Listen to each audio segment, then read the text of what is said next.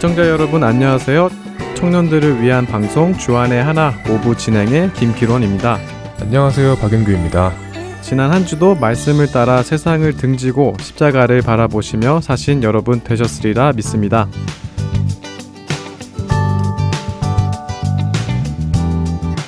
기론 형제 3주째 방송을 진행하고 있는데 어때요? 이제 조금 적응이 되셨어요? 네, 조금씩 적응하는 것 같아요. 처음에는 정말 어색했는데 이제는 조금 나아진 것 같습니다. 잘 됐네요. 잘하고 계시는 것 같아서 다행입니다. 3주 만에 다한 잠의 빈자리가 느껴지지 않네요. 이렇게 잊혀지는 건가요? 다한 잠에 듣고 있나요? 다한 잠의 자리가 위협을 받고 있습니다. 네, 다한 잠에 긴장 좀 하셔야겠습니다. 그래서 더 업그레이드된 다한 자매를 볼 수 있기를 기대합니다. 네, 다은 자매를 위해서 기도합니다. 어, 그런데요, 다은 자매뿐만 아니라 한국에 있는 제 친구들을 위해서도 기도해 주시겠어요? 무슨 일인데요? 제 친구 몇 명이 술 때문에 고생을 하는 것 같더라고요. 왜요? 뭐 알코올 중독이라도 아, 그런 것은 아니고요. 이제 다들 학교를 졸업하고 사회생활로 뛰어들면서 회식 자리에서 자신의 뜻과 다르게 술을 억지로 마셔야 할 상황이 생기나 봐요. 교회에 다니는 친구들인데 어쩔 수 없이 술을 마셔야 한다며 힘들어 하더라고요. 아, 그렇군요. 정말 그럴 때는 어떻게 해야 할지 참 난감할 것 같습니다. 사회생활을 하는 제 친구들 또한 상사들의 기분을 맞춰줘야 한다고 합니다. 술도 마시고 싶지 않은데 안 마시면 미운 털이 박혀서 어쩔 수 없이 마셔야 할 때가 참 많다고 합니다. 맞습니다. 술과 관련된 고민은 사회생활을 하고 있는 그리스도인들 뿐만 아니라 우리 청년들도 한 번씩 해 보았을 법 하네요. 네, 그렇죠. 제 주위를 보면 하나님을 믿지만 술과는 어느 정도 타협하는 모습들을 쉽게 볼 수 있습니다.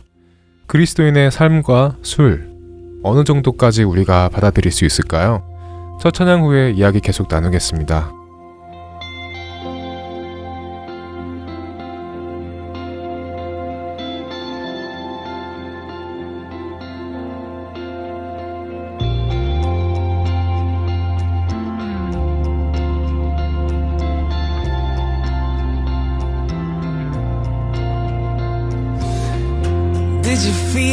Feel, it break from all the weight of your mistake? You never knew how much it cost. Feels like your innocence is lost. And so much for the perfect life, so much for the perfect day. It's like no matter how you try, perfection's just too far away. So lift them up to me. All the broken pieces, all the broken pieces of your life. To me, all the broken pieces, all the broken pieces of your life.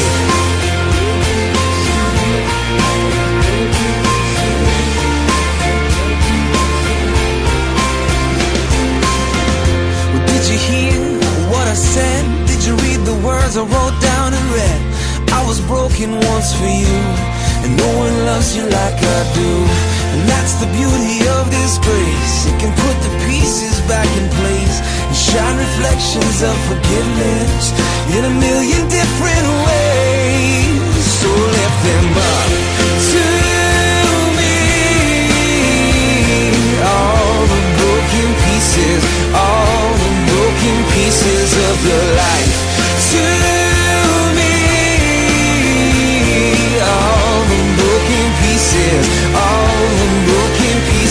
of your life.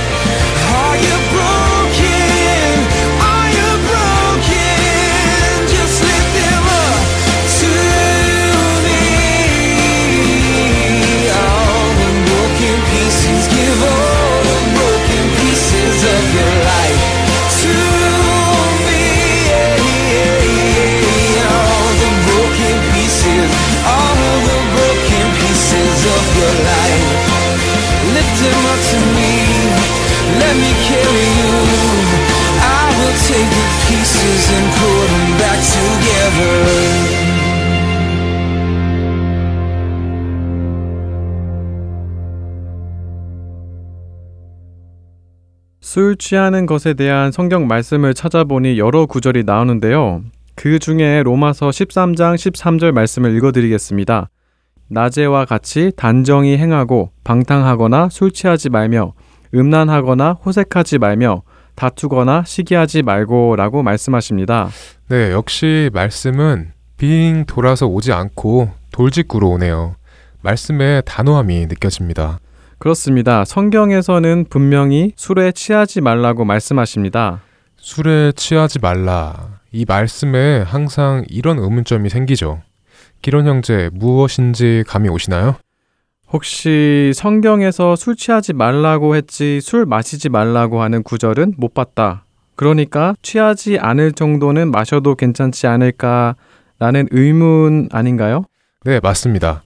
이렇게 생각하고 있는 형제 자매들이 생각보다 꽤 많습니다.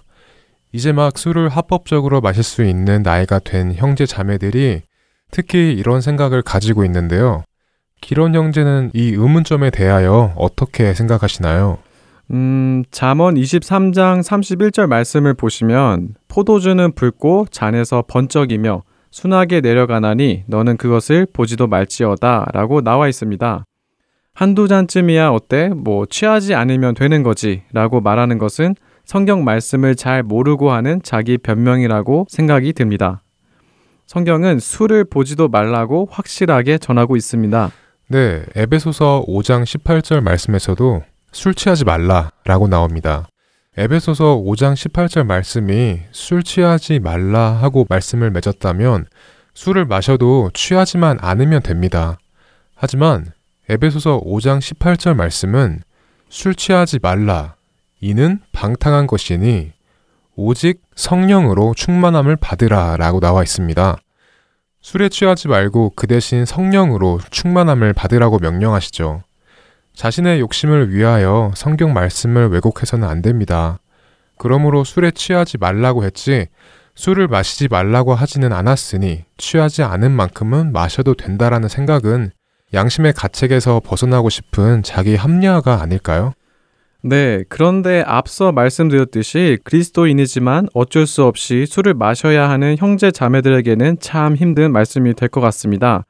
실수하지 않을 정도로 조금은 마셔서 사회생활 하는데 어려움이 줄어들고 또 기분을 좋게 한잔하면 좋을 텐데 하나님께서 그렇게 말씀 안 하셨다면 이런 스트레스도 안 받을 수 있고 라는 생각이 여전히 들 것 같아요.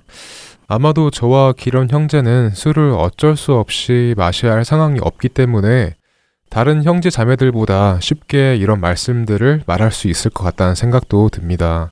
어쩔 수 없는 상황에 있는 형제 자매들의 고충을 100% 이해할 수는 없죠. 하지만 성경 말씀에는 때로 우리의 상식이나 정서로는 이해가 안 되는 말씀들이 있습니다. 우리의 제한적인 지식이나 정서로는 하나님의 그 깊은 뜻을 이해할 수 없죠. 그렇다면 우리가 이해할 수 없다고 해서 하나님께서 잘못 말씀하신 건가요? 그것은 물론 아닙니다. 하나님은 우리가 이해할 수 없는 말씀을 포함하여 모든 일에서 절대적으로 옳으신 분입니다. 이해가 되지 않다 하더라도 결국에는 우리에게 유익하다는 믿음이 있다면 우리는 그 말씀에 순종해야 합니다. 네, 그렇죠. 믿음이 있다면 하나님의 말씀이 이해가 되지 않다 하더라도 그 말씀에 순종하는 것이 훨씬 쉬워지겠죠. 네, 맞습니다. 우리가 믿음이 없어 이해하지 못하는 말씀에 순종하지 못한다면 우리는 오히려 하나님을 가르치려 들게 되겠죠. 하나님께서 이 상황을 안 겪어보셔서 잘 모르시나 본데요. 이 상황만큼은 제가 하나님보다 옳은 것 같습니다. 라고 말입니다. 네, 기론 형제가 말해준 것처럼 우리가 믿음이 없어 순종하지 못한다면 나의 지식과 경험을 더 높이 평가하게 되겠죠. 그렇게 된다면 세상의 가치관과 타협하게 되는 것입니다.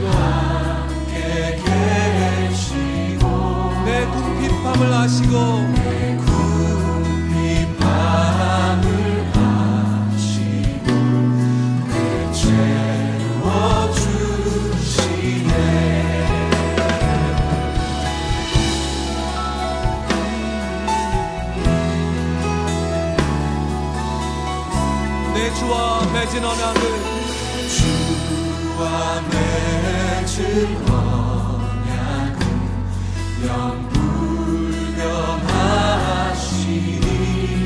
그 나라 가기까지는 나가기까지는 인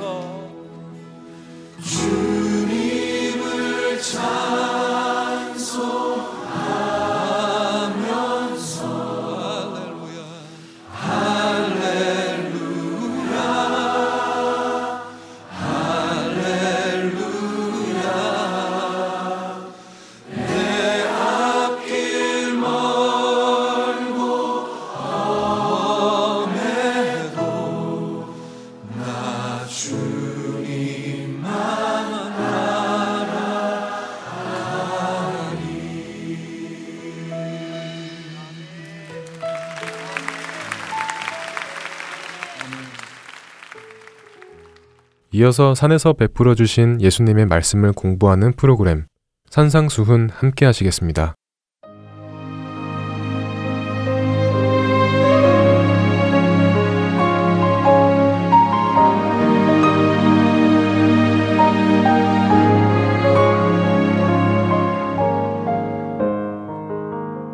할텐 서울 복음방송 애청자 여러분 안녕하세요.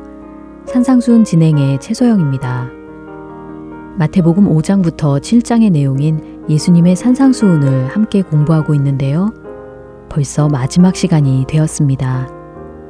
지난 시간에는 좁은 문으로 들어가라고 하신 예수님의 말씀을 살펴보았는데요.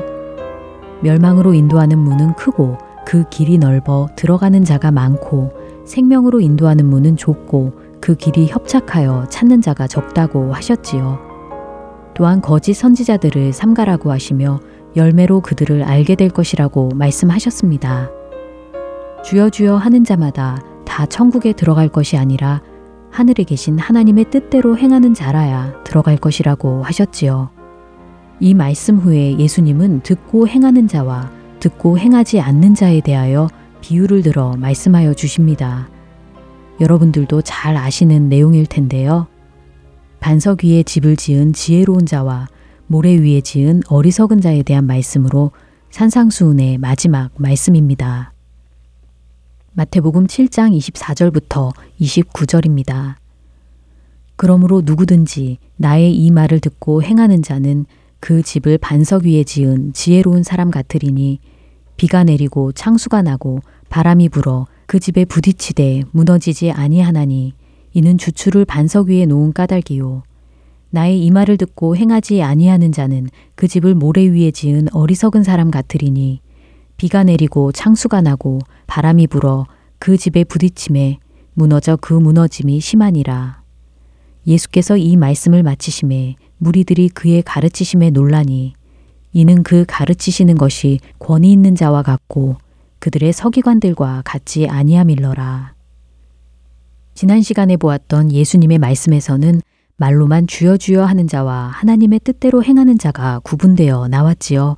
이와 마찬가지로 예수님은 듣기만 하는 자와 듣고 행하는 자를 대조하여 비유로 말씀하여 주십니다. 이 비유에서 예수님의 말씀을 듣고 행하는 자와 듣고 행하지 않는 자 모두 집을 짓는 사람으로 나오는데요. 듣고 행하는 자는 집을 반석 위에 지은 지혜로운 사람과 같고 듣고 행하지 않는 자는 집을 모래 위에 지은 어리석은 사람과 같다고 하십니다. 더운 여름에는 갈릴리 바다 근처의 모래가 단단해진다고 합니다. 겉으로 보기엔 그 위에 그냥 집을 지어도 괜찮다고 여겨지겠지요. 그러나 모래 위에 집을 지으면 기둥을 받쳐줄 주추가 없기 때문에 비가 오거나 주위에 물이 범람하거나 바람이 불면 그 충격을 견디지 못하고 무너지게 됩니다. 그러므로 힘이 들더라도 반드시 땅을 파서 반석 위에 집을 지어야 합니다. 그래야 비가 오고 창수가 나고 바람이 불어도 무너지지 않기 때문이지요. 예수님께서 말씀하시는 두 사람의 공통점은 둘 다 예수님의 말씀을 듣는다는 것입니다. 다른 점은 듣고 행하는가, 행하지 않는가 하는 것입니다. 듣고 행하는 자는 반석 위에 집을 지은 지혜로운 자 같아서 환란과 어려움을 당해도 무너지지 않습니다. 듣고 행하지 않는 자는 모래 위에 집을 지은 어리석은 자 같아서 환란과 어려움이 오면 무너지고 맙니다. 우리는 모두 주님의 말씀을 듣습니다. 그러나 말씀을 듣고 이해하고 감동을 받는 것에서 그친다면 모래 위에 집을 지은 어리석은 자와 같다고 하십니다. 비가 오고 창수가 나고 바람이 불면 그 집은 무너지고 말 것이기 때문입니다. 이것은 말씀을 듣는 것은 기본이고 듣고 행할 수 있으면 더 좋겠지 하는 문제가 아닙니다. 예수님은 듣고 행하는 자, 하나님의 뜻대로 행하는 자가 천국에 들어가리라고 앞에서 말씀하셨습니다. 듣고 행하거나 듣고 행하지 않거나 두 가지 길만 있습니다. 그 중간은 없는 것이지요. 예수님은 분명하게 말씀하셨습니다. 재물을 섬기든가 하나님을 섬기는가 넓은 문으로 들어가는가 좁은 문으로 들어가는가 나쁜 열매를 맺는가 아름다운 열매를 맺는가 듣고 행하지 않는가 듣고 행하는가 그리고 그에 따른 결과도 멸망이거나 생명 불에 던져지거나 천국에 들어가는 것 두 가지 뿐입니다. 그 중간은 없습니다. 예수님의 이 모든 말씀, 산상수훈의 말씀을 들은 사람들은 어떻게 반응하였을까요? 28절과 29절에서 예수께서 이 말씀을 마치심에 무리들이 그의 가르치심에 논란이 이는 그 가르치시는 것이 권위 있는 자와 같고 그들의 서기관들과 같이 아니함이러라 하고 나옵니다. 서기관들은 과거의 유정과 랍비들의 해석을 의지하여 말씀을 가르쳤습니다. 그러나 예수님은 예수님 자신의 절대적 주권을 가지고 말씀하셨습니다. 다른 사람의 해석을 인용하여 말씀하신 것이 아니라 스스로 선포하셨습니다. 산상수훈을 통하여 어떤 자들이 복이 있는 자들인지 말씀하셨으며 예수님을 따르는 자들을 세상의 소금과 빛이라고 부르셨고 어떤 자들이 천국에서 크다 일컬음을 받고 작다 일컬음을 받을지 말씀하여 주셨습니다. 또한 너희 의가 바리새인과 서기관보다 더 낫지 못하면 결코 천국에 들어가지 못할 것이라고 하셨습니다. 서기관들의 잘못된 율법 해석을 지적하시고 나는 너희에게 이르노니 하시며 자신의 권위로 율법의 참 의미를 가르쳐 주셨습니다. 경건 행위에 있어서 외식하는 자들, 이방인들을 따르지 말라고 하시며 어떻게 해야 하는지 가르쳐 주셨습니다. 하나님은 너희의 하늘 아버지라고 말씀하시며 그 하나님이 어떤 분이신지도 가르쳐 주셨습니다. 어떤 길이 멸망이고 어떤 길이 생명인지도 말씀하여 주셨습니다. 또한 심판의 날에 주여 주여 하는 사람들에 대해 내가 너희를 도무지 알지 못하니 하시는 것은 심판자의 권위로 말씀하신 것이었습니다. 이러한 말씀을 누가 할 수 있을까요? 이것은 하나님의 권위가 아니면 할 수 없는 말씀들입니다. 그렇기에 예수님의 이 말씀을 들은 무리는 모두 놀랐습니다. 산상수훈뿐 아니라 복음서의 여러 부분에서 예수님의 가르치심을 듣고 사람들이 놀라워하는 모습들이 나옵니다. 그러나 그 사람들이 모두 예수님의 제자가 된 것은 아니었습니다. 말씀을 듣고 말씀대로 살기로 작정하고 예수님을 따르는 자들도 있었을 것이고 말씀을 듣고 놀라워했지만 그냥 듣는 것에 그친 자들도 있었을 것입니다. 말씀이 육신이 되어 오신 예수님, 생명이며 구원자이신 예수님은 그 당시 제자들과 많은 무리들에게 산상수훈을 베풀어 주셨습니다. 그리고 2000년이 지난 지금 예수님은 우리에게 동일한 말씀을 베풀어 주십니다. 하나님의 다스림을 받는 천국 백성들의 성품과 삶이 어떠해야 하는지 가르쳐 주십니다. 세상에 살지만 이 세상과 구별되어야 한다고 하십니다. 이 세상이나 이방인들이나 외식하는 자들의 모습을 따르지 말고 하나님의 온전하심과 같이 너희도 온전하라고 하십니다. 생명으로 인도하는 좁은 문으로 들어가라고 말씀하십니다. 여러분들은 예수님의 이 말씀을 듣고 어떻게 반응하고 계신가요? 말씀을 행하기엔 너무 부담스러워 듣기만 할 것인가요? 아니면 말씀대로 살기 위해 매 순간 성령의 도우심을 구하며 예수님을 따르고 계신가요? 예수님은 우리에게 나의 멍에를 메고 내게 배우라. 그리하면 너희 마음이 쉼을 얻으리니 이는 내 멍에는 쉽고 내 짐은 가벼움이라 하고 말씀하십니다. 요한일서 5장 3절에서는 하나님을 사랑하는 것은 이것이니 우리가 그의 계명들을 지키는 것이라 그의 계명들은 무거운 것이 아니로다 하고 말씀하십니다.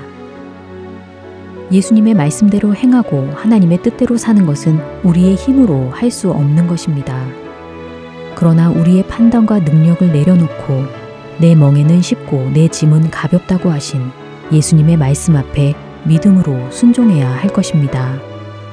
산상수훈을 마치며 세상에 살지만 세상을 따르지 않고 하나님의 다스림을 받는 천국 백성의 합당한 모습으로 살아가는 저와 여러분 되시길 간절히 기도합니다. 여러분 안녕히 계세요.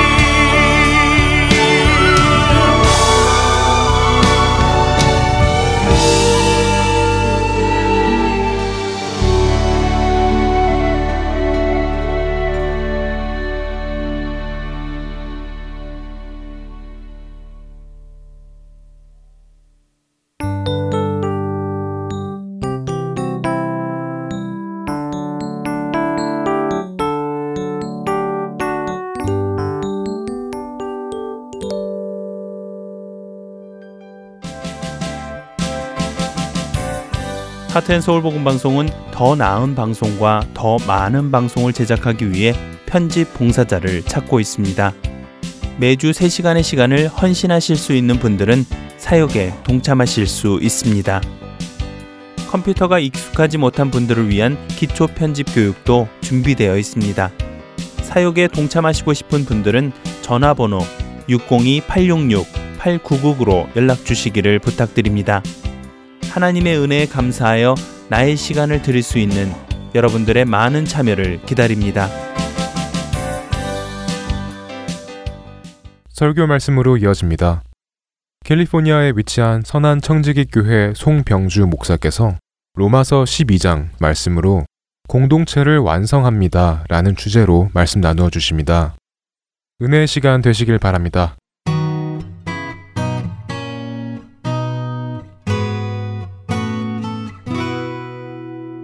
로마서 12장 3절에서 8절 말씀 우리 한 절씩 교도가도록 하겠습니다. 내게 주신 은혜로 말미암아 너희 각 사람에게 말하노니 마땅히 생각할 그 이상의 생각을 품지 말고 오직 하나님께서 각 사람에게 나누어 주신 믿음의 분량대로 지혜롭게 생각하라. 우리가 한 몸에 많은 지체를 가졌으나 모든 지체가 같은 기능을 가진 것이 아니니 이와 같이 우리 많은 사람이 그리스도 안에서 한 몸이 되어 서로 지체가 되었느니라. 내게 주신 은혜대로 받은 은사가 각각 다르니 혹 예언이면 믿음의 분수대로 혹 섬기는 일이면 섬기는 일로 혹 가르치는 자면 가르치는 일로 혹 위로하는 자면 위로하는 일로 구제하는 자는 성실함으로 다스리는 자는 부지런함으로 긍휼을 베푸는 자는 즐거움으로 할 것이니라. 아멘. 로마서는 1장에서 11장에 나오는 구원의 도리와 교리를 가르치는 게 로마서의 목적이라고 저는 생각하지 않습니다. 건강한 교회를 세우고 성도들이 하나 되고 이 세상에서 하나님 백성답게 살게 하기 위해서 구원론을 먼저 가르쳐 준 것이지 구원론 자체가 목적은 아니다라는 것입니다. 왜냐? 하도 법 좋아하는 유대인들과 로마인들. 유대인들하고 로마인은 아마 세계 나라들 중에서 법 따지기를 제일 좋아하는 사람들이 아마 거기 다 모였을 것입니다. 그리고 또 의를 따지는 일에는 또 목숨 겁니다. 유대인들도 의인이 되려고 애를 쓰고 로마인들도 소위 말하는 정의를 실현하는 일에는 생명을 건 사람들입니다. 소위 말해서 법 따지기 좋아하고 의를 내세우기를 좋아하는 유대인과 로마인들이 한 교회 안에서 만났으니 그들이 서로가 사랑하고 하나 된다는 것은 거의 불가능에 가까운 것입니다. 각자의 의가 나오고 자기의 법이 나오고 충돌을 하다 보면 답이 나오지가 않는 것이죠. 그래서 바울은 로마서 1장에서 11장까지 새로운 법이 나타났으니 새로운 의가 나타났으니 여러분의 법, 여러분의 의는 다 내려놓고 십자가의 도 앞에 새롭게 나타난 의 앞에 새롭게 나타난 법 앞에 한 법이 있으니 그 법 앞에 다 머리를 숙이라는 것입니다.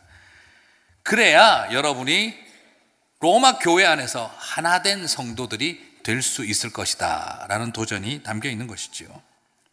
여러분, 로마서의 구원 교리는요, 개인을 위해서 쓰여지지 않았습니다. 로마의 구원 교리는 개인을 위해서 준 것이 아니라 공동체를 위해서 주신 것이었습니다. 우리는 신약 성경을 읽으면서 그리스도인들 안에 가장 큰 문제가 하나 있다면 그게 뭐냐면 전부 다 개인주의적으로만 읽는 거예요. 로마서를 읽으면서도 개인주의적으로 읽습니다.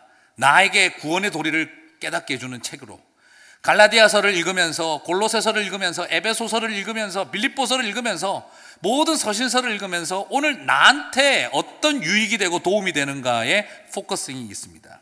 그런데 성경은 그것 때문에 써진 게 아니에요. 교회를 위해서 쓰신 책들입니다. 로마 구원론이 아닙니다. 로마서입니다. 에베소 교회의 교인들을 위해서, 교회를 위해서 쓰신 책입니다. 빌립보 교회의 교회를 위해서 쓰신 책입니다. 다시 말씀드리면 개인주의적인 유익을 얻으라고 쓰신 것이 성경이 아니라 이것을 통해 교회를 건강하게 세우라고 주신 것이 성경이라는 거예요. 근데 우리는 이걸 너무 개인주의로 바꿔버렸습니다. 이게 가장 큰 성경을 읽는 독자들의 문제점입니다. 오늘 이 성경을 읽으면서 나에게 뭐가 유익한가를 focusing을 하지 마시고요. 우리에게 무엇을 말씀하고 계시는가? 우리 교회를 향해 뭐라고 말씀하고 계시는가? 그것을 읽어내어야 한다라는 것이죠. 그래서 구원론을 가르친 것입니다. 서로가 절대 사랑할 수 없는 두 집단이니까 로마인과 유대인들이 서로를 향한 원수 관계니까 복음의 도 앞에는 십자가의 도 외에는 자기들의 의와 법으로는 방법이 없으니까 구원을 가르쳐 주셨던 것입니다. 복음의 원리 십자가의 도가 아니면 이 두 집단을 하나 되게 만들 방법이 없었기 때문이라는 것이죠. 그래서 저는 이런 생각을 해봅니다. 오늘 수많은 교파로 갈라져 있는 우리 한국 교회, 이 세상의 비난의 대상이 되고 있는 이 땅의 교회들에게 로마서 1장에서 11장의 주석이 더 필요한 게 아니라 12장부터 제대로 좀 사는 게 필요하다는 겁니다. 한 절, 한 절, 단어 하나 하나 하나. 그냥 심지어 그러다 못해 알파벳 하나하나까지 다 분석해가며 로마서 1장부터 11장을 연구하는 일에 모든 에너지를 좀 쏟지 말고 그 말씀대로 한 절이라도 좀 닮아보자 하는 그런 고민이 저와 여러분 가운데 있게 되시기를 주님의 이름으로 축복합니다. 예수에 대해서 아는 것만 넘치지 말고 한 절이라도 그분의 뒤를 닮아가고 싶다 하는 소망이 있게 되시기를 바랍니다.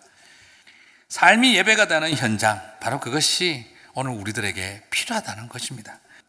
12장부터 하는 이유는 왜 로마서를 쓰셨는지 궁극적 목적부터 똑바로 보고 난 다음에 1장부터 다시 읽어보자는 겁니다. 그러면 현학적인 신학 놀이가 우리 가운데 있지 않을 거라는 거예요.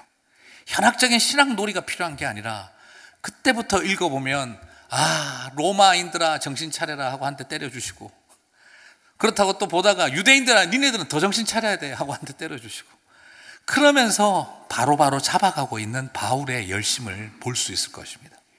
사랑하는 성도 여러분, 그렇게 주님의 몸된 교회를 바로 세우고 삶이 예배가 되는 성도님들이 되시기를 주님의 이름으로 축복합니다. 자, 그렇다면 건강한 교회를 세우기 위해 첫 번째 중요한 단추는 무엇입니까? 그냥 오늘 읽었던 본문 4절부터 8절 딱 보면 쉽게 나옵니다. 아, 다양한 은사를 따라 다양성을 가지고 교회를 섬기면 되는 거구나 하는 그런 결론이 쉽게 나옵니다. 자기 역할만 잘하면 되는구나. 그리고 나도 각자가 가지고 있는 은사를 따라 자기 역할만 하면 되는구나 하는 좀 쉽게 나옵니다. 저는 오히려 여러분에게 다양성을 추구합시다 라는 말보다는 통일성을 추구하십시오 하는 말을 먼저 더 강조해 드리고 싶습니다. 오늘 본문을 그냥 딱 보면 은사에 따라 다양하게 섬기자는 이야기가 주가 된 것 같은데요. 그렇지 않습니다. 핵심 포커스는요, 한 몸이 되라는 것이 더 중요한 것입니다. 자, 무슨 말이냐면 늘 로마 교회는 인종적으로는 로마인과 유대인, 사회적으로는 계급적으로는 부자와 노예, 그리고 종교적으로는 이방인과 선택받은 백성이라고 하는 이 구조가 이런 어떤 카테고리 가 분류가 계속되고 있었어요. 한 지붕 두 가족이 모여 앉아서 인종적으로는 서로 왼수 관계, 그리고 또한 계급적으로는 지배자와 피지배자, 그리고 또 종교적으로는 이방인들과 선택받은 백성, 뭐 어떻게 연결을 시킬래도 연결시킬 방법이 없는 이질적인 두 집단이 로마 교회 안에 있었습니다. 늘 한 지붕 두 가족이었습니다. 두 body가, 두 body가 그냥 완전히 separate 돼가지고 그냥 교회 안에 같이 있기만 할 뿐이라는 거예요. 자, 그러다 보니까 바울은 지금까지 로마 교회를 볼 때마다 사람들은 어떻게 분류를 하냐 그러면 로마인과 유대인이 있는 교회, 부자와 노예가 같이 있는 교회, 그리고 또 이방인들과 선택받은 백성들이 같이 있는 교회, 항상 그런 식으로 분류가 됐어요. 그런데 오늘 바울은 그런 식의 분류를 깨버린 겁니다. 기독론적으로 예수 그리스도 안에서 한 몸이 된 교회, 한 몸이 되었으니까 다양한 지체가 있는 교회로 바꿔버린 것입니다. 두 집단의 어설픈 동거를 가르친 것이 아니라 원수 같은 두 집단이 한 몸이 되어야 한다가 출발점이었다는 거예요. 그럼 저는 오늘 여러분에게 부탁하고 싶습니다. 다양성을 먼저 말하지 마시고 통일성을, 유니티를 먼저 집중하십시오라는 겁니다. 그래서 가장 중요한 출발점은 바로 5절 말씀입니다. 이와 같이 우리 많은 사람이 그리스도 안에서 한 몸이 되어 In Christ we form one body. 그리스도 안에서 우리는 한 몸을 이루었다, 구성했다라는 거예요. 여러분, 몸이 하나가 되어야 지체가 될 거 아닙니까? 몸이 한 몸이 되어야 다양한 은사가 하나가 될 거 아닙니까? 한 몸도 이루지 않고 다양성을 추구하면 어떻게 될까요? 그거는 그냥 도떼기 시장인 겁니다. 그거는 그냥 혼돈과 무질서가 일어날 뿐인 것입니다. 교회에게 가장 중요한 것은 다양성이라는 것을 말하기 전에 더 중요한 것은 유니티가 회복되어야 한다는 겁니다. 그리스도 안에서 유니티가 회복이 되었었을 때 다양성이 일어나는 것입니다. 여러분, 양극화되어 있는 상태, two body가 나눠져 있는 상태, 그거는 결단코 다양성이라고 말하지 않습니다. 사랑하지 않는 두 집단이 공존하고 있는 것은 다양성을 인정하는 것이 아니라 그냥 분열일 뿐입니다. 여러분 꼭 기억하십시오. 다양성은 연합과 일치라고 하는 통일성을 이루어 나갈 수 있지만 그냥 둘로 쪼개져 있는 집단은요, 그건 그냥 다양성이 아니라 그거는 그냥 머리 터지게 싸우고 있는 분열일 뿐입니다. 그것을 다양성이라고 말하면 안 됩니다. 다른 의견을 받아들인다는 말이 아닙니다. 그건 그냥 분열일 뿐입니다. 복음이 하고 있는 역사는 먼저 그리스도 안에서 하나 되게 하는 것이 출발입니다. 오늘 이야기는 갑자기 지금 다양성 이야기가 먼저 튀어나오는 게 아니라 유대인들아, 로마인들아, 하나 되어라. 그러면 너희들은 지체가 된다. 다양함이 인정받을 수 있다는 거예요. 이것이 출발이라는 겁니다. 여러분, 에베소서 2장과 4장에서 보는 것처럼 그리스도 안에서 통일되는 게 제일 중요한 겁니다. 원수를 소멸시키려고 들지 말고 원수 된 것을 소멸시키면서 만물을 그리스도 안에서 하나 되고 통일되게 하려 함이니라 하신 바로 그 하나님의 말씀을 붙드는 일이 제일 중요한 출발점입니다. 저 사람이 로마인이냐 유대인이냐 부자냐 가난한 자냐 이방인이냐 선택받은 사람이냐 이런 식의 카테고리로 교회를 바라보는 게 아니라 저 사람들이 로마인이든지 유대인이든지 가난하든지 부유하든지 하나님 안에서 한 몸이다 라고 여겨지는 것이 교회의 모습이라는 거예요. 다양성은 어디에서 나오느냐? 한 몸이 다양한 은사를 따라 다양한 역할들을 한다라고 말할 수 있어야 한다는 겁니다. 그래서 저는 여러분에게 부탁하고 싶습니다. 한 몸 의식이 없다면요. 재능이 많을수록 재앙입니다. 한 몸이 의식이 없으면 재능이 많고 은사가 넘칠수록 재앙입니다. 결단코 그게 이루어질 수가 없어요. 그래서 바울은 먼저 네 몸뚱아리를 사한 제사로 드리라. 그래서 하나가 되어라. 그 다음에 손도 있고 발도 있고 다리도 있고 연결되는 것이지요. 그게 중요하다는 것입니다. 그러므로 그리스도 안에서 원수된 것을 소멸하고 원수를 소멸시키지 마시고 그게 쉽죠, 그죠? 원수를 소멸시키지 말고 원수 된 것을 소멸시키고 먼저 하나 되는 것이 우선이라는 거예요. 그리고 나면 손과 발 모든 것들이 살아서 움직이기 시작을 하는 것입니다. 자, 그리고 두 번째로 한 몸이 되었다고 한다면 그 다음에 중요한 게 바로 뭐냐면 그 은사, 각자의 은사를 가지고 공동체를 섬기는 일을 시작해야 한다는 거예요. 자, 여기서 강조하고 싶은 것은 은사를 많이 가지라가 아니라 가진 은사로 공동체를 섬기십시오를 강조하고 싶습니다. 너무 많은 사람들이요, 또 우리 한국교회 성도들은 은사 받는 일에 목숨을 겁니다. 은사를 많이 받으려고 애를 씁니다. 그런데 은사를 많이 받은 게 중요한 게 아니라 더 중요한 게 뭘까요? 그 은사를 공동체를 섬기는 일에 사용해야 한다는 것입니다.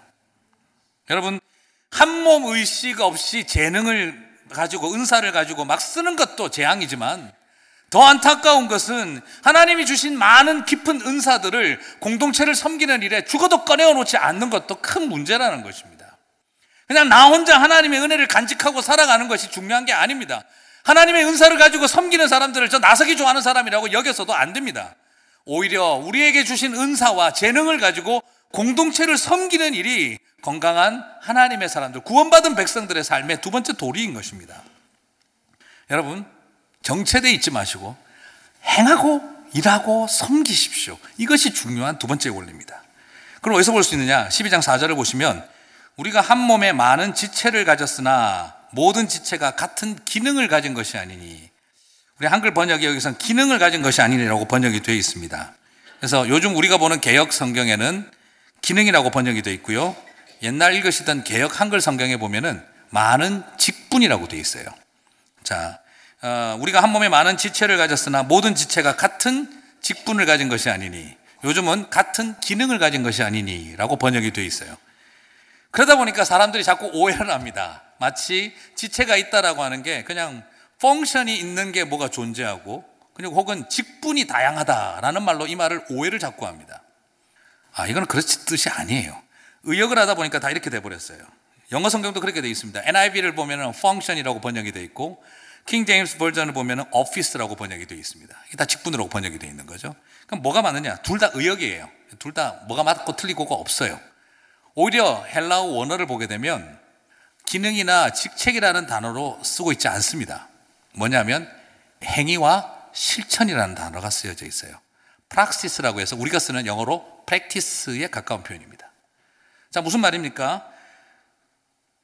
우리가 한 몸에 많은 지체를 가졌으나 모든 지체가 같은 실천을 가진 것은 아니니, 같은 행위를 가진 것은 아니, 다양한 행위를 해야 한다라는 거예요. 기능, 직분, 이게 아니라는 겁니다. 사람들이 이 말을 오해를 해버리면 어떻게 되죠?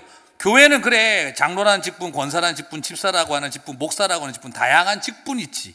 그러면 직분이 다양하다라는 걸 말하는 게 아니에요. 같은 삶과 실천과 섬김이 다양해져야 된다는 말이지 직분이 많아진다는 걸 말하는 게 아닙니다.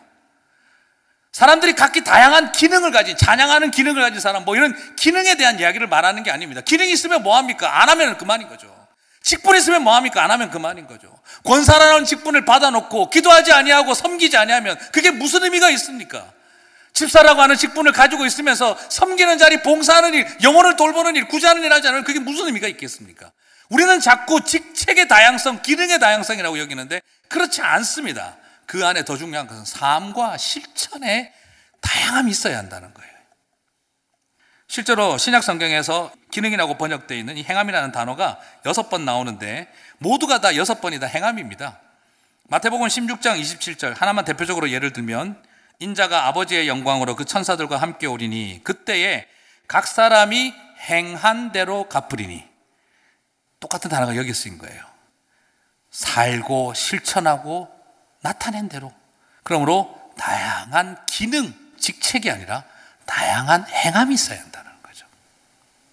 여러분, 구원받았으면 그 다음 뭐가 와야 된다는 겁니까? 구원받은 지체라면, 하나님의 은사를 받은 사람들이라면, 뭐가 따라와야 된다는 겁니까? 실천과 섬김과 삶이 와야 된다는 거예요. 직책이 필요하고, 기능이 필요한 게 아니라는 거예요. 삶이 따라와야 한다는 겁니다. 사랑하는 성도 여러분, 그러므로 지체라면 당연히 움직여야 하는 겁니다. 여러분, 안 움직이는 지체는 뭡니까? 크게 병들었거나 죽은 것이죠. 지금 앞에서 주먹이 날라오는데 머리가 난 안 움직여 이러고 있으면 어떻게 됩니까? 애꿎은 눈탱이만 그냥 나 당하는 거죠. 예. 손이 지금 불에 떨어졌는데 나 안 움직여 이래 버리면 어떻게 되는 겁니까? 몸 전체를 죽이는 것입니다. 지체는 움직이는 거예요. 여러분이 지체라면 움직여야 되는 것입니다. 안 움직이면 지체가 아니에요. 지체가 된다는 건 바로 그것입니다. 그것이 바로 다양한 은사가 있다는 것이고, 은사는 사용되어야 하는 것입니다. 무엇을 위해? 주님의 거룩한 몸을 세워 나가기 위해서. 우리가 주님의 몸된 교회의 지체라고 한다면, 내비도 나는 이렇게 살다 죽을래. 건드리지 마. 다양성을 인정을 좀 해. 이게 답이 아니라는 거예요. 아유, 뭐, 당신들이 성교를 가든지, 뭐, 성경 공부를 하든지, 난 상관없어. 그냥 내비도. 교회는 뭐, 이런저런 사람이 있는 거 아니야? 아니라는 겁니다. 움직이지 아니하면 말씀 앞에 설지 아니하면 돌보지 아니하면 그리고 또한 하나님 말씀을 전하지 아니하면 그건 대단히 죄송한 이야기지만 그냥 몸에 붙어 있는 교회에 붙어 있는 뱃살인 거예요. 은사와 지체로 여러분을 부르셨습니다. 사용하라고 부르신 것입니다. 그렇다고 한다면 이제 교회를 위해 유익한 은사 어떤 것들이 있습니까? 오늘 6절과 8절에서는 바울이 은사를 가르쳐 주고 있습니다. 한 몸이 되게 하기 위해서 거룩한 교회를 세우기 위해서 일곱 가지 은사를 제시하고 있습니다. 일곱 가지 은사가 예언, 섬김의 은사, 가르침의 은사, 위로하는 은사, 구제하는 은사, 다스리는 은사, 긍휼을 베푸는 은사 일곱 가지가 나옵니다. 여러분 은사가 요거밖에 없습니까? 많이 있잖아요, 그죠? 그런데 바울은 이 로마서에서 이 나누어진 두 집단의 이 교회가 한 몸을 이루고 다양한 지체들이 일어나서 거룩한 교회를 하나 되게 하고 교회를 섬기게 하는 그 일을 위해서 꼭 필요한 일곱 가지를 제시하고 있는데 이 일곱 가지가 독특합니다. 예언에 대한 은사는 제가 나중에 다시 설명을 하겠습니다만 건강한 교회, 하나 된 교회를 만드는 일에 많은 은사가 있는데 바울은 일곱 가지만 제시하고 있습니다.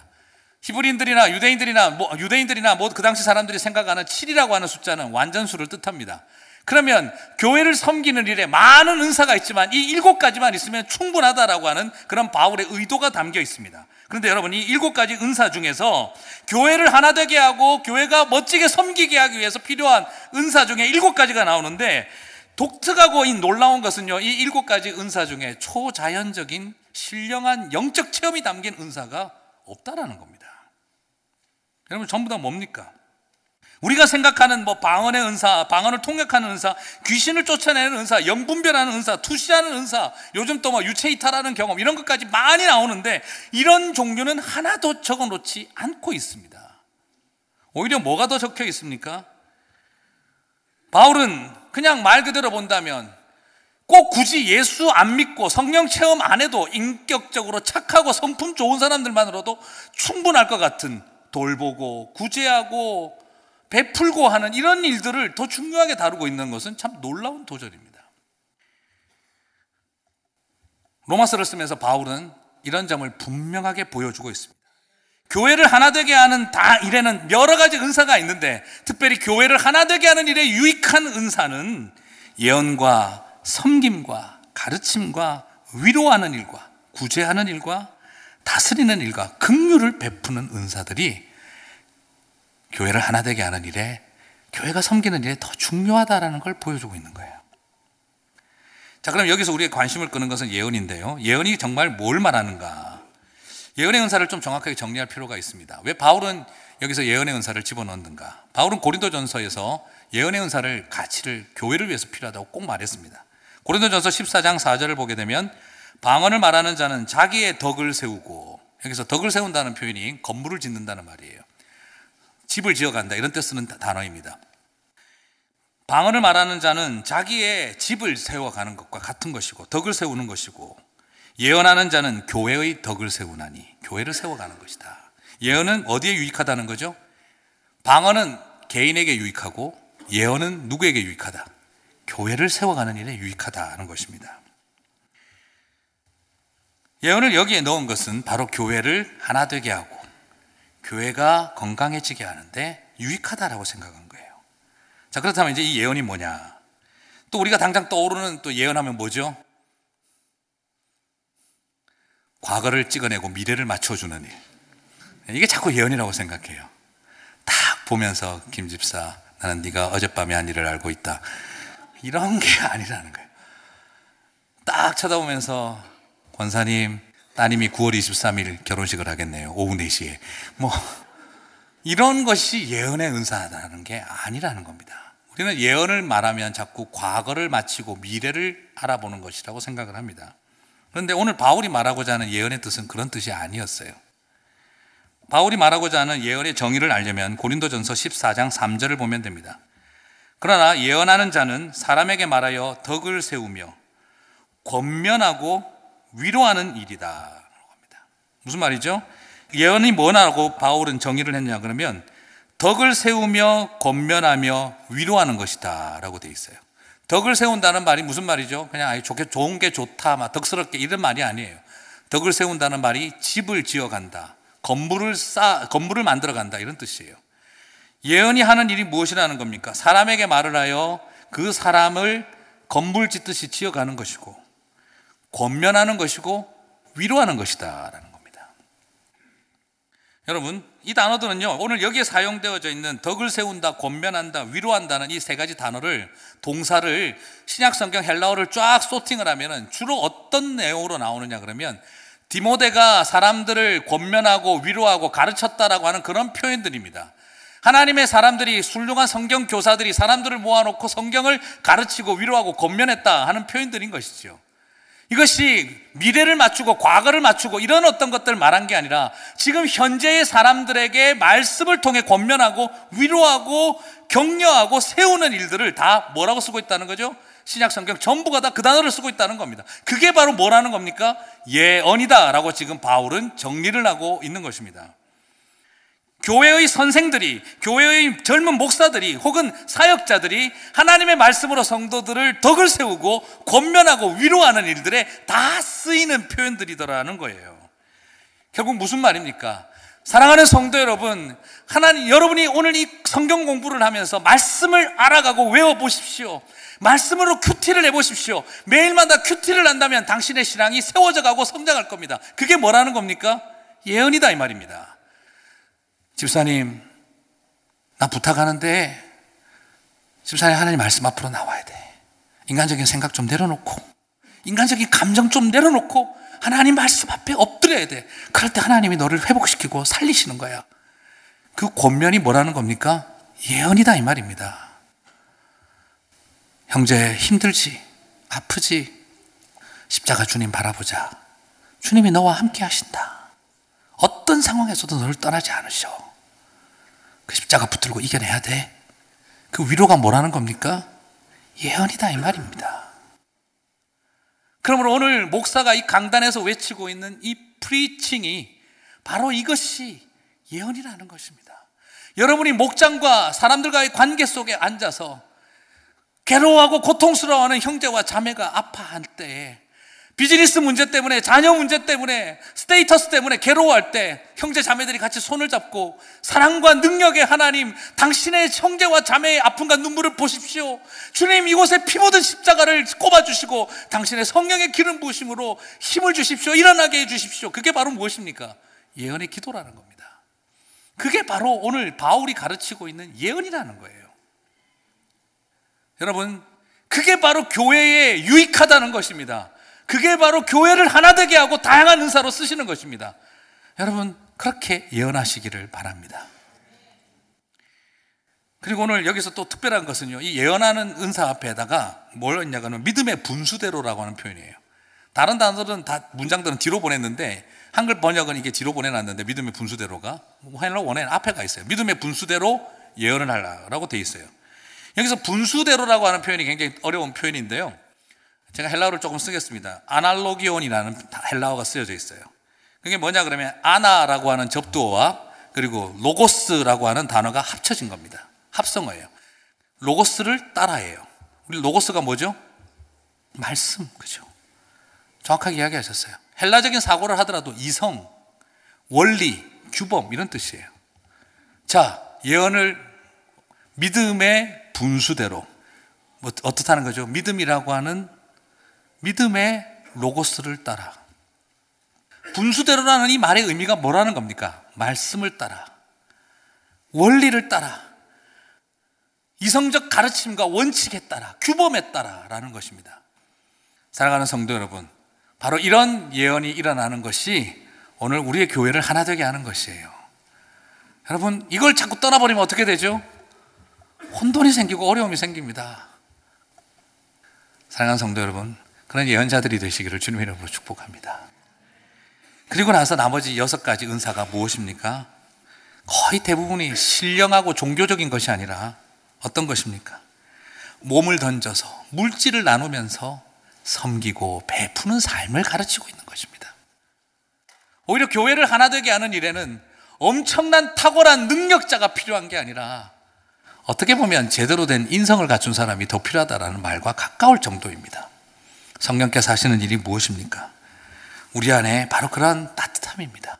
오늘 우리 시대의 교회에 로마서 1장부터 11장까지의 교리를 얼마나 잘 가르치느냐가 필요한 게 아니고 얼마나 엄청난 유체 이탈을 경험할 만한 그런 어떤 능력자가 더 필요한 게 아니라 더 위로하고 땀 흘리고 수고하고 섬기는 그 사랑이 넘치는 사람들이 일어날 때 주님의 몸된 교회가 더 아름다워질 거라는 걸 우리들에게 보여주고 있는 것입니다. 사랑하는 성도 여러분, 부탁드리고 싶습니다. 깊은 땀을 흘리시기를 바랍니다. 내 가진 것을 쪼개어서 나누어 주시기를 바랍니다. 그럴 때 주님의 몸된 교회가 아름답게 하나 되어지고 세워질 줄 믿습니다. 말씀을 이제 마치겠습니다. 결국 교회 하나 잘하자는 이야기구나가 아니에요. 오히려 교회가 원바디를 경험하는 곳이 되어야 합니다. 다양함이 하나됨 안에서 세워져 가는 걸 봐야 합니다. 그래야 뭐가 되지 않겠습니까? 선교사들끼리 싸우면서 선교하는 게 무슨 의미가 있겠습니까? 교인들끼리 싸우고 욕하면서 무슨 전도를 하겠습니까? 하나님의 교회가 사랑으로 용납하고 하나 되지 못하면서 무슨 십자가의 사랑을 이 땅 가운데 심겠습니까? 오늘 우리에게 중요한 일은 교회 잘 세우자는 말이 욕심이 아니라 바로 하나님의 교회 안에 원수된 것이 소멸되어지고 십자가의 복음의 능력이 나타날 때 그리스도인들이 이 땅에서 하나님 나라 백성답게 살게 되는 것입니다. 사랑하는 성도 여러분, 한 몸을 둘로 쪼개 놓는 일을 하면서 다양성을 논하면 안 됩니다. 그것은 물타기입니다. 한 몸을 둘로 쪼개 놓으면서 다양성을 논하는 것은 물타기일 뿐입니다. 분열에 대한 물타기입니다. 그게 필요한 게 아니라 쪼개어진 두 사람 앞에 보혈의 피를 쏟아야 합니다. 그럴 때 한 몸이 되는 것이고 그 속에 다양함이 일어나게 되는 것입니다. 은사에 따라 교회를 섬기라 다양한 은사 체험이 필요한 것이 아니라 오히려 더 깊은 섬김과 수고와 봉사와 나눔을 더 많이 고민하시게 되기를 바랍니다.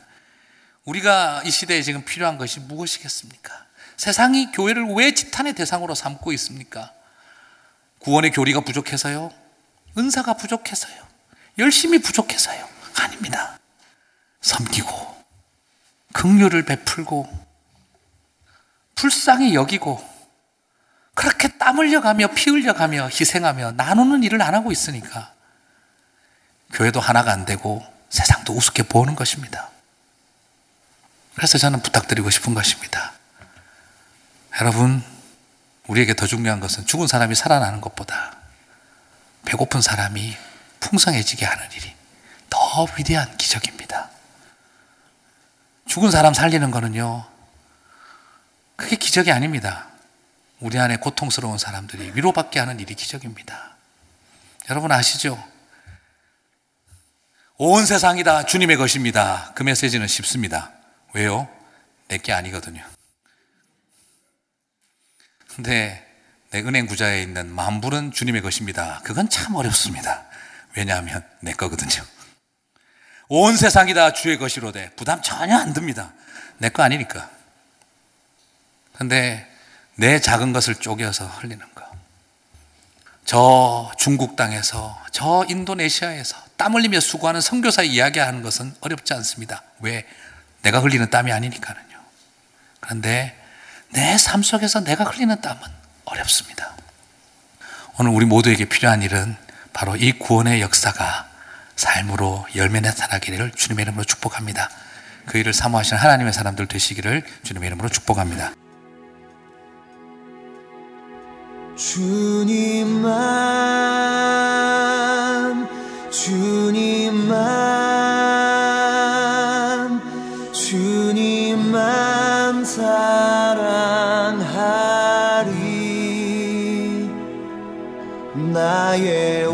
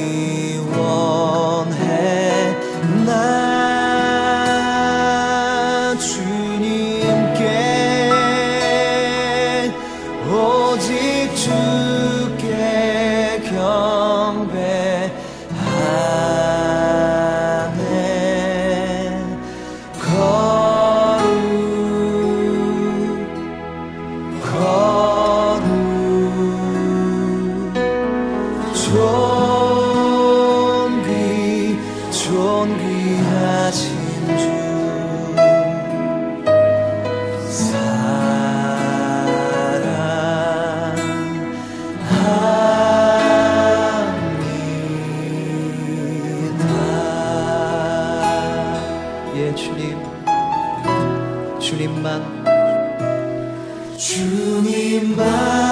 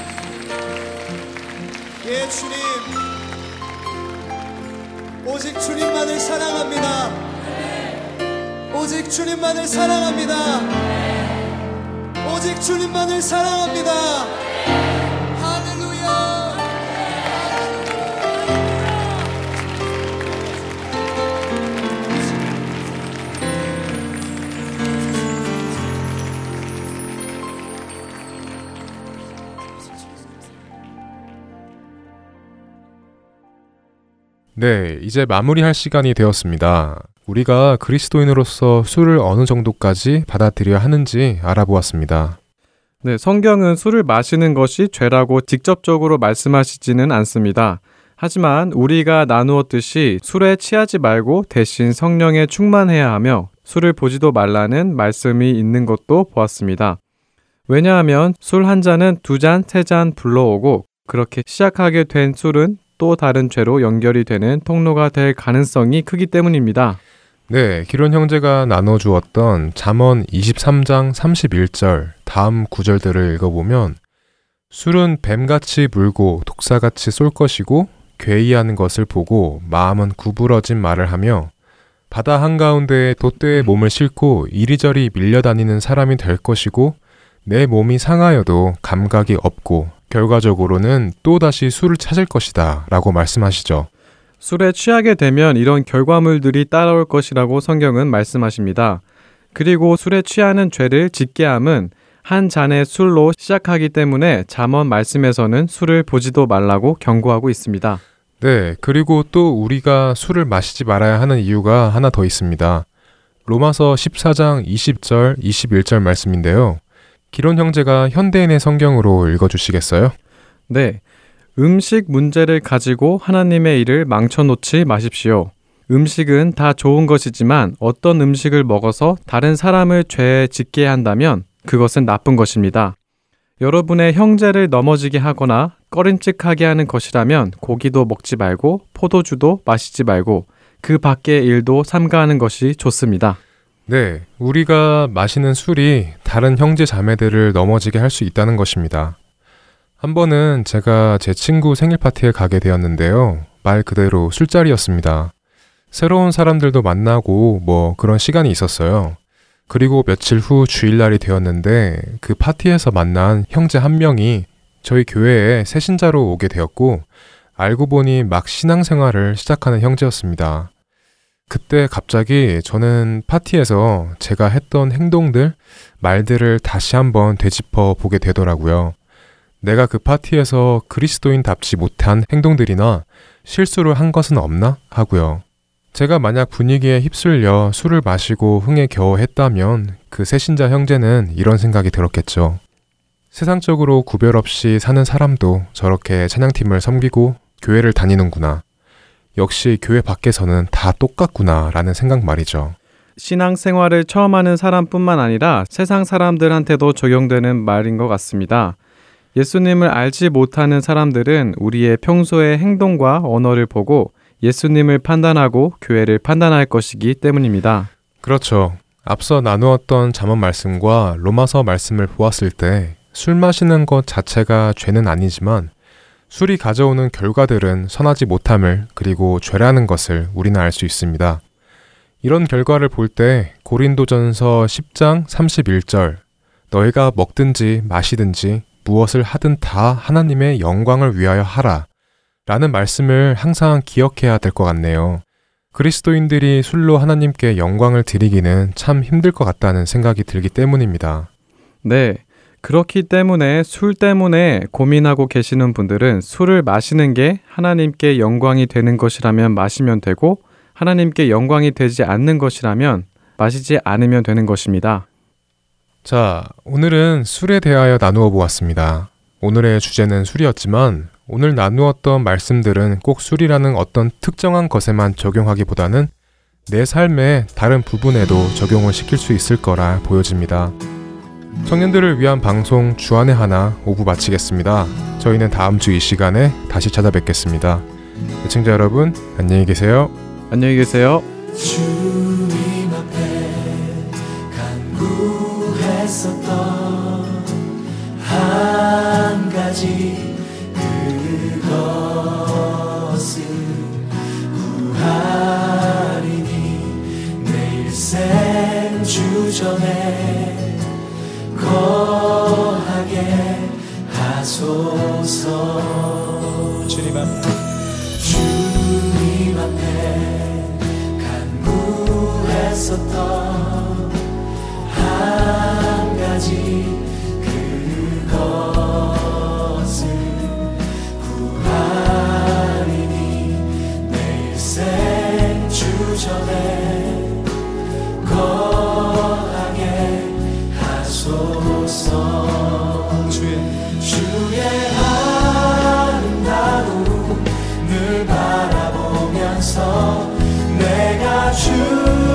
전에서 주 찬양하리라 주의 아름다움을 바라보면서 내가 주인 전에서 주 찬양하리라